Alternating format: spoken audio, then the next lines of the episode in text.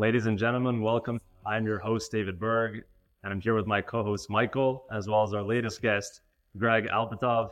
Greg is from Brooklyn, New York, and he now lives in Miami. We're actually recording at his residency. Greg is the head of sales for an early stage tech startup and has almost a decade in sales experience prior to that. So, for any of you aspiring young entrepreneurs or sales roles, Greg would be your guy. We're going to learn a lot from him during this episode. We're going to talk about some new topics that might be new to the show um, but we're excited to have Greg on the show today. Thank you for having me. Thank you so much. Greg, if you could just start, give us a little background. How did you get into sales initially? And what does your role look like today?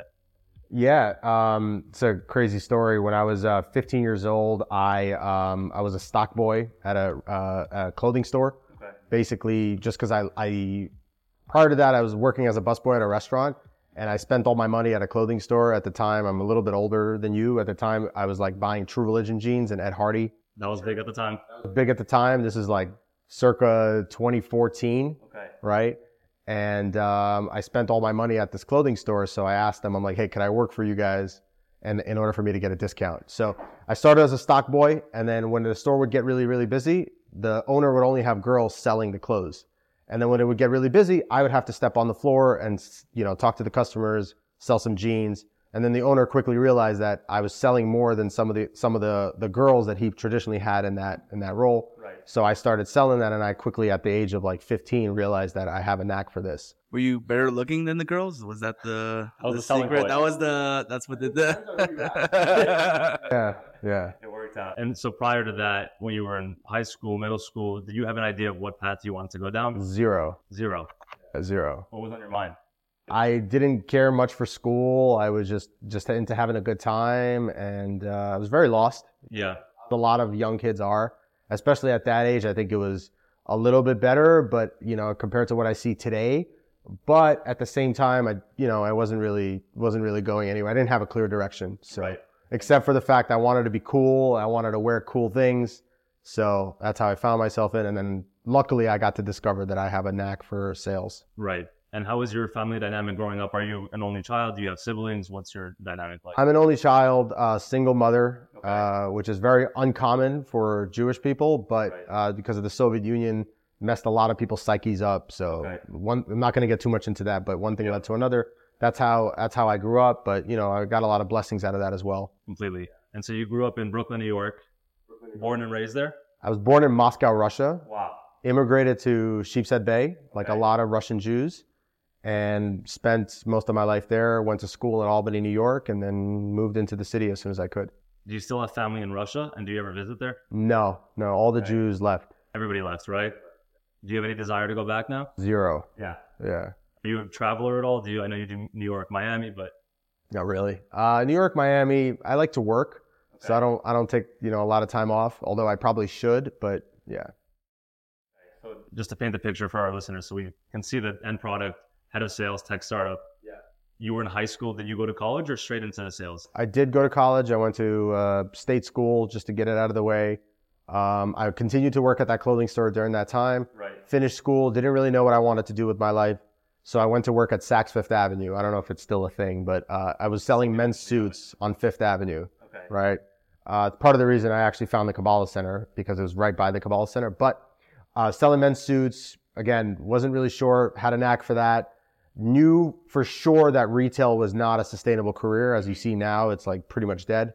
So uh, a lot of my friends were going into SaaS sales, which is software as a service, because the software industry changed and subs- subscription-based softwares. Mm-hmm. So um, when I was around 24, I was really trying to break into that. And uh, at the time, I was actually I left the retail industry. I started working for uh, a friend of mine who um, who owns a bunch of restaurants in in the city Okay. And uh, from there, I sort of wanted to, again, I always knew that I wanted to break into SaaS. So I went into a restaurant tech company because of my experience as a restaurant tech. That was my way in. And then uh, it was a really great idea. When I started, they were at around 250,000 in sales, nothing crazy. And then uh, throughout my tenure there, the company exited at a $400 million valuation. Wow for yeah yeah so when you started at that initial sales role they were doing $250000 in sales i'm sure the base a year the base was probably very low and there probably wasn't a clear upside when you started there why did you decide to to go with that company? It's a great question. So I worked for this guy Eugene Rem at the time, and I was working out of a, a restaurant, uh, Lexington Brass, and I was just doing different roles. And one thing that I noticed was that um, a lot of the uh, the manager and the the general uh, the general chef, the g- general manager and the chef at the time were both making over 100k a year, and they were spending a third of their day putting invoices into their accounting system, like literally invoices, receiving invoices. And I remember thinking to myself, like, why the hell hasn't somebody come up with a solution where you could literally just take a picture of this invoice, right? Right. And then a couple of years goes by, I'm like thinking about where I'm going to break into, and then let a, you know, of course, uh, uh, a technology I saw I saw on LinkedIn literally doing that. That exact wow. Yeah. And I was like, I could sell the hell out of this. Right. So I literally applied for the company. You know, I didn't get the job right away. I hit up the founder, I hit up the co-founder, the head of sales at the time. Finally got the job. I saw the fact that it, I didn't need to see an upside in terms of what was physically present at the time. Right. I saw the ability that this is a hot product and early stage startups are things that like don't necessarily are aren't necessarily manifested right away. Right. They could potentially manifest into something. That's how most companies start, early stage. I knew that this was going to be a hot thing, and I knew that I could sell the hell out of it. Right. So to go on that initial, when you had that thought for the idea, you ended up going, and now you're head of sales at, at this company, correct? Or this is a different company? So that company exited. Okay. It sold to private equity. Uh, at the time, I had stayed on for a little bit just to transition it over to uh, another team. And then I went on and I wanted to do the whole thing all over again because when I started at that company, I was entry level. Right. You just BDR, standard. Exactly. With, for people that don't know that, that's a, a, business development representative. You're literally just cold calling and setting appointments for, for closers. Then I moved into a closer role. I was the best closer. And then I moved into a, a leadership role where my team was the best team. And then finally we exited. And then I wanted to go back to the beginning at a company that was like 250,000 in revenue but I could be the head of sales this time, taking what I knew. I had a fantastic mentor at my last company, taught me everything he knew. We did a lot of things together and I could go back and basically do the whole thing all over again as the head of sales. So right now I'm at a data privacy company, which is, okay. you know, what's the name of it? Uh, TrueVault. Okay. So guys like me in my position usually go where the industry sort of dictates all the hottest things. Like that was a hot idea. Taking an antiquated process of taking invoices and putting them into your accounting software manually, spending $50,000 on, on headcount doing that by yourself, let AI automate that. Now, the hottest thing right now is data privacy. Everyone is talking about it, right? Right? Your data, you don't know what's going on, right? You have a conversation with your boy, all of a sudden you're getting ads for something on Instagram for that exact product. So my software that I'm working with now is kind of facilitating that transaction. Text that a bit. Text that a bit, yeah. That's, that's an interesting point you mentioned that we, we talk into our phones and then you get an ad an hour, or 10 minutes later. What's, what is actually happening on the back end of that? So um, whenever you interact with any business or you're using like Siri, Alexa, or any of these things, they're collecting your personal information and they're totally allowed to and do that. Consent to that, or they don't need our consent. They don't in the United States do not they do not wow. need your consent. Yes. So they're allowed to collect that, they're allowed to share that, right? And when, once Meta or Facebook gets a hold of that, they start branching it off to all of their different advertisers, right? So if you're interested in like, you know, Salvatore Ferragamo shoes, you're start you're going to start getting blasted with those ads. And then you're going to start getting blasted with the ads of anything that's even remotely comparable to that, right? So in, there's a law that came out in 2020 called the Consumer Privacy Act, which basically protects consumers. You have the right to go to Salvatore Ferragamo and tell them, stop tracking me, stop sharing my data, and most definitely do not target advertise me, right? right? So our software basically facilitates the transaction between the consumer to the business and then from the business talking to Meta telling Meta to stop tracking David Berg, stop advertising. Do you have to go establishment by establishment, or is your your company that you're working with now eventually going to basically take over that space where you can't take my privacy without me consenting to it? Is that it? So we're a B, we're B two B. So for okay. those who don't know, it's business to business. We're actually selling to the business for the business to be able to comply with these different laws. Okay. Right. So. Um, basically the business has to have technology enabled on their site and through all com- consumer interfaces where enable the consumer, you being you, right. to tell them don't do any of this. So anyway, the point I'm trying to make is that it's not necessarily about like what is it's just I happen to have a good eye to understand like, hey, this is a problem. This is a new law that came out, right. or back in the back then, this is an antiquated process. Where um, somebody needs to come out with a technological solution for this. It's right. the same thing here, right? Right. So next time around, I'll probably find another company that in 2025, 2026 is more aligned with the times. aligned with the times, yeah. And right. I just we'll just build the team and sell the hell out of it. Right. You know? So that I have a question on that, but let's we'll zoom out for a second. I know you have some younger guys working on your sales team today. A lot of our listeners are 19, 20, 21, and they're all looking, where do I get started? How do I start? Thankfully, I know we're similar in the sense we're both in sales. We've both been for many years. But as a 19 year old that isn't necessarily a good people person or has sales skills, where do they start? Yeah. The best thing that you could do is literally get a sales job. That would be your best advice. 100%. Get a sales job where you're just cold calling all day long. And the beauty of that is that you could fall on your face a hundred times before you figure it out. And like there's an un- unlimited amount of leads for you to call. And then in the practice, you sort of figure it out, right? Because with sales is, is more an art form than it is a science. There are things, of course, you could learn about how to talk to people, tonality, little tricks. But at the end of the day, it's an art. It's human interaction. It's communication. It's emotional intelligence. It's bonding with other people. Right. These are things that you cannot learn, right? when I was in college, I, I got a degree in business, which is like complete. What does that mean? but one of the courses I took a professional selling, okay. and the guy literally never sold a fucking thing in his life. I always had that problem. You know, entrepreneurship he, class. The guy's never started a business.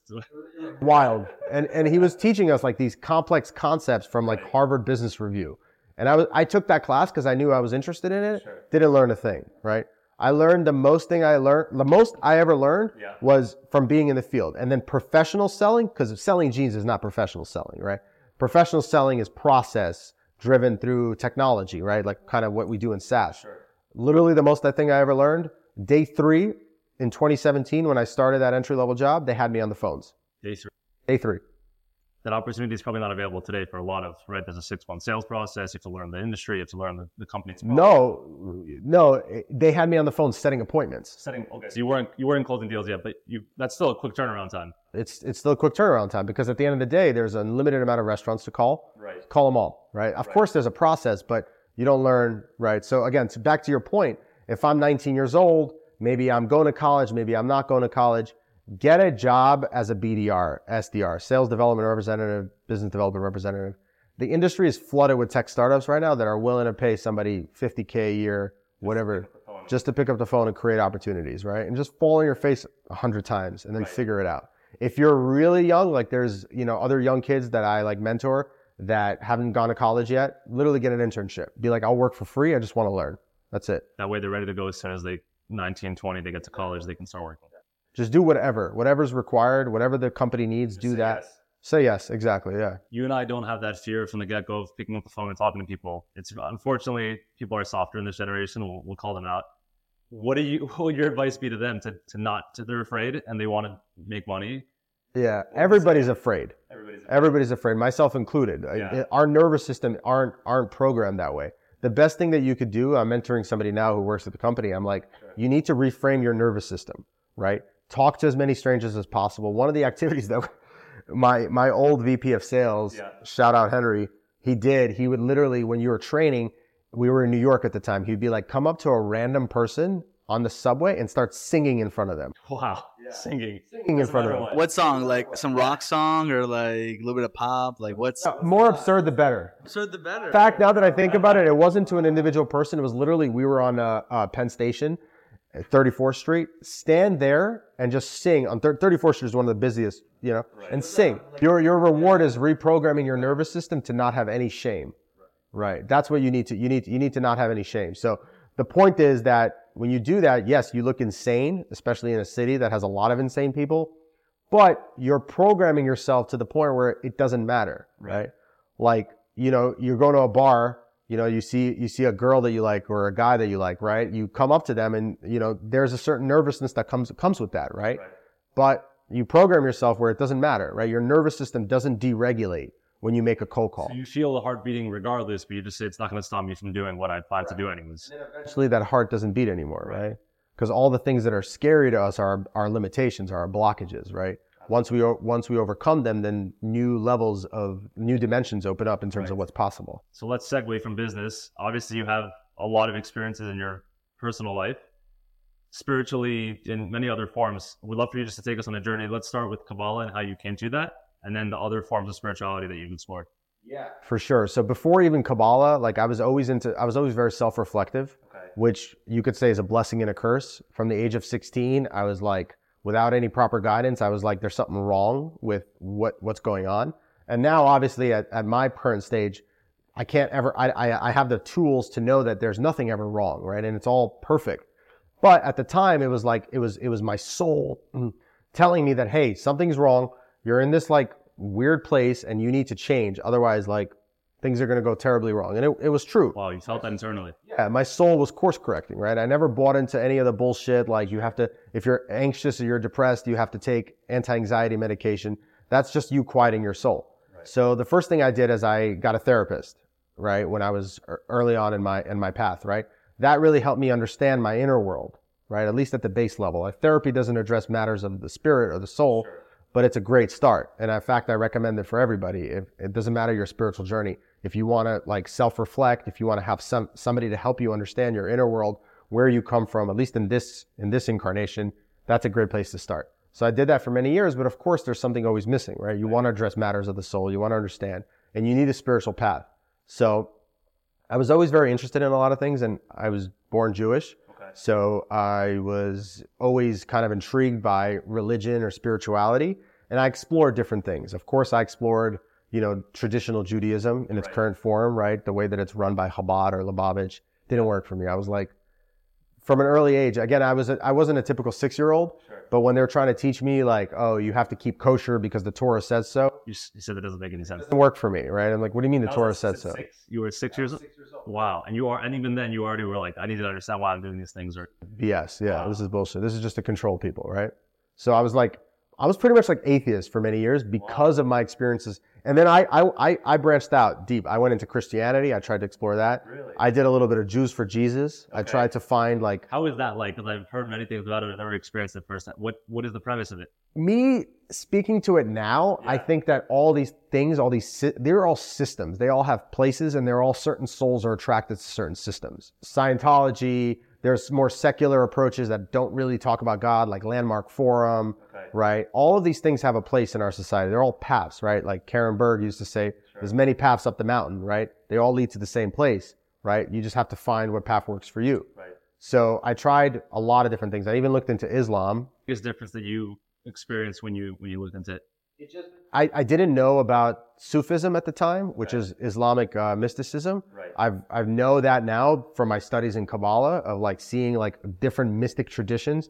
Like Christians have Gnosticism, Okay. Muslims have Sufism, and of course, Jews that really dive deep have missed like Jewish mysticism, Kabbalah, sure. or even you know the way that the Kabbalah Center teaches it. It's not just it's for anybody that wants Different to learn, forms. right? So right. you know, um, so I explored all these different things, and I didn't find what I connected with in anything. And then when I was 20, I went on. A, I was just like in college. I went on a free trip to Israel, okay. and with uh, Aish HaTorah. Yep. Shout out them. Sure, one or two people are probably studying there now. Fantastic. If it wasn't for them, a lot of things wouldn't have happened. Wow. And then um, what I didn't know at the time was that they started teaching a little bit of Kabbalah because of the work that the Kabbalah Center already opened, right? Like the and Karen opened up a reality, a timeline where people could start learning this stuff because it was closed for so many years, right? And other Jewish organizations or other organizations started teaching a little bit of that. So I connected to that. I didn't connect to traditional Judaism at the time. And I was like, well, something is, something is interesting here. My whole idea of this whole system does not align with my prior. Did you have a stigma of Kabbalah before you, before you studied at the Kabbalah Center? No. You never heard of it before? I never heard of it before. I only had, I only knew, I only thought of like it in, as, as it relates to Judaism. You thought it was an extension of Judaism. I thought it was an extension of this restrictive thing that doesn't explain anything and just controls people, right? I didn't know that it's like a whole spiritual path. Right. And then I found it, but I still wasn't bought into like how it was being taught through other types of organizations that are more, you know, controlled by the establishment. So I literally had this thought and now I, I could, I could understand that it's divinely inspired where it was like, okay, I'm going to find an organization that more aligns with my values that I can, I could, I could learn this wisdom through. So I literally came back, I Googled Kabbalah and I found the Kabbalah Center. Wow. And this was in New York at the time? This was in New York at the time. Okay. Crazy story. Yeah. I didn't go to the Kabbalah Center for four years after I found it. It was a conscious decision. I went to work at Saks Fifth Avenue okay. and it was on 50th and 5th, right? The Kabbalah Center is on 48th and Lex. Right. Every Friday when I was working selling suits, people would come in dressed in white.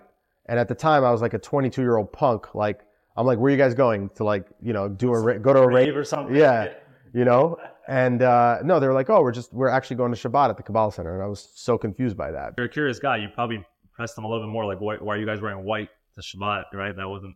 Of course, you know, I got the answers, and it, and it resonated with me. And then still, I didn't go at the time. And then the final, the tipping, the tipping point was two years later. I was managing a sneaker store in um, uh, in Soho at the time, right? And some dude walks in from Australia with the um, tree of life, the ten tattooed on his on his left arm. And I remember that symbol, right? And I asked him, I'm like, what's that all about? And he goes, he's like, yeah, that's that's X Y Z. I'm actually in town from Melbourne um, because Karen Berg's in town, right, from the Kabbalah Center. Like, right. And I was like, what does that even mean? I was like, like this is definitely a sign for me. There was a lot of things in between that, but for some reason I was being called to this. Sure. So I literally the next on on uh, um, that that same day I literally just signed up for a class. Okay, so you mentioned your Kabbalah spiritual wisdom that you, the path that you took there. Have you explored any other paths that correspond to Kabbalah that have that Kabbalah's opened up for you?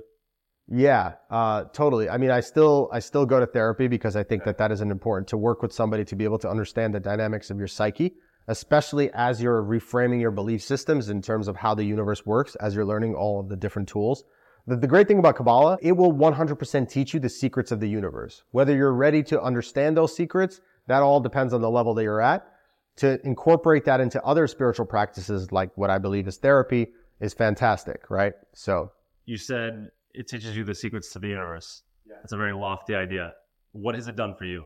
What has it done for me? Good question. So, I mean, it's, it's, taught me and it, it allowed me to sort of start seeing the blind spots of like, I think we're all born with, again, taking it back to a couple of, we're all born with inner light that we've already manifested. Like that's just base stuff, right? That's based on how you look, how, what kind of family you have, like the stuff that you don't basically like are just, are just manifesting from the get go. Sure. And then you have also surrounding light, which is you're yet to manifest, right?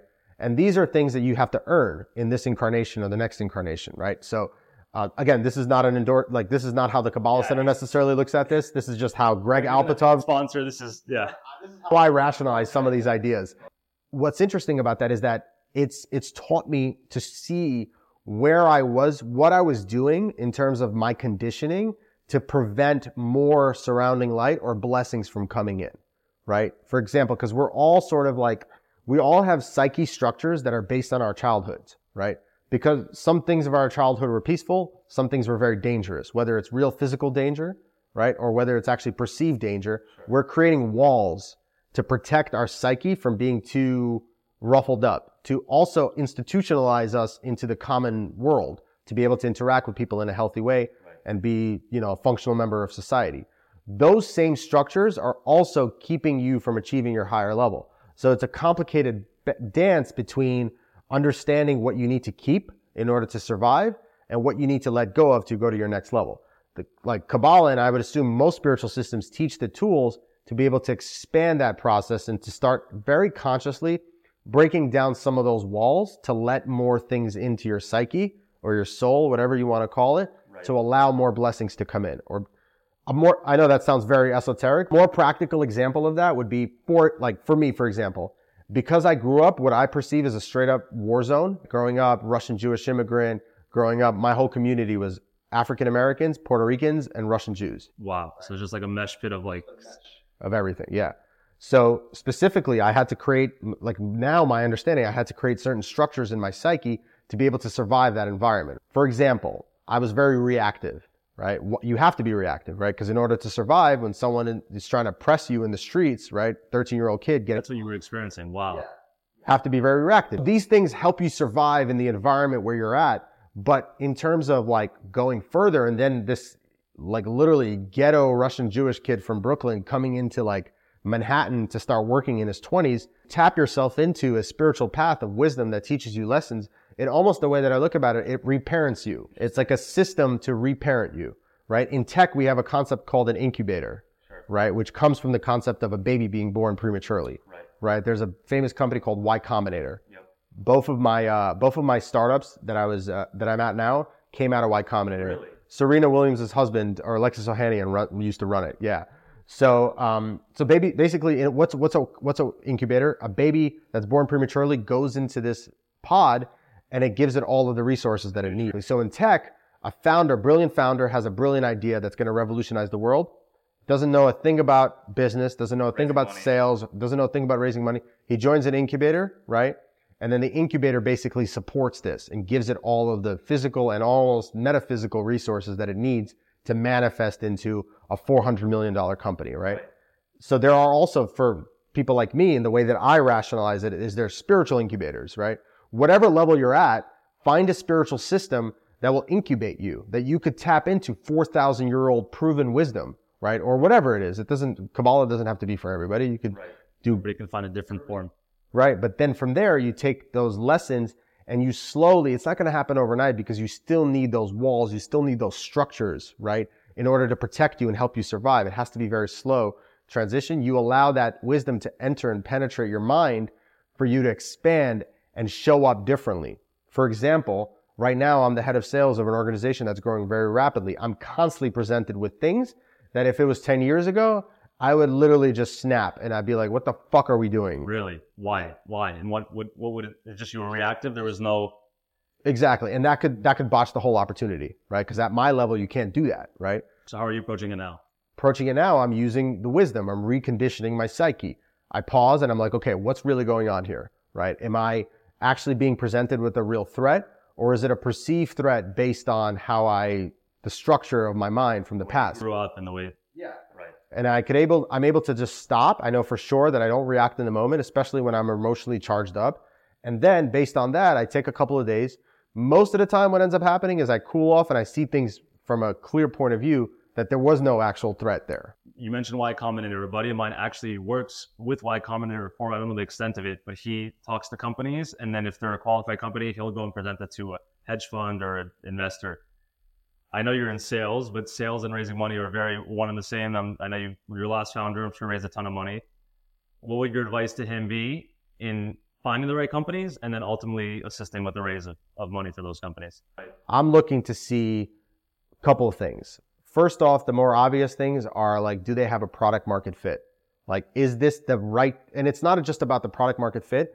Is this the right time for that thing to come about? I have a buddy who worked at a company in 2013 that basically failed, who was doing QR code scanning for uh, 2013. in 2013. They were just basically like screw paper menus, QR codes, right? Or like a, like a, yeah, like a URL at the bar, right? They failed, right? Now it's the hottest thing that since the iPhone, right? Exactly. COVID happens. Wow. There's a couple of other companies. They didn't make it to 2020.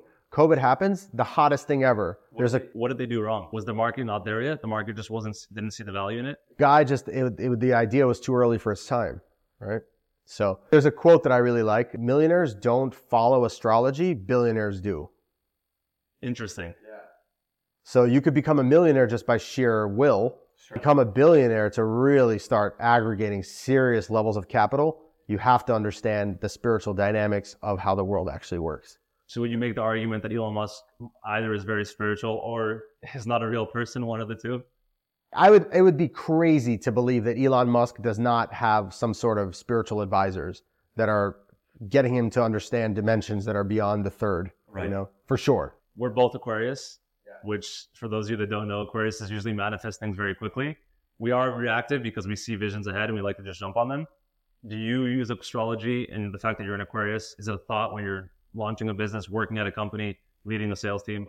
So it brings me to the second point. If, if I were to give somebody advice is, I don't know about like a, like a transactional situation where you're just like helping somebody facilitate a buy or, or raising money. But when you're looking to work with people, you want to make sure the most important thing like for a head of sales, somebody who runs the sales org, the most important thing, even more important than whether this thing is a product market fit at the right time, is whether or not you could get along with the CEO. And I think astrology has a lot of insights to offer us in terms of like the psychodynamic aspects of someone's personality. And I think that there is definitely things that we could learn. Like, for example, my CEO now, who I love, he's a Libra, okay. right? Aquariuses get along with other air signs. Coincidence? I don't think so to, to go back, we spoke about your successes, your spiritual journey. There's challenges in every successful person, both spiritually and in your professional life.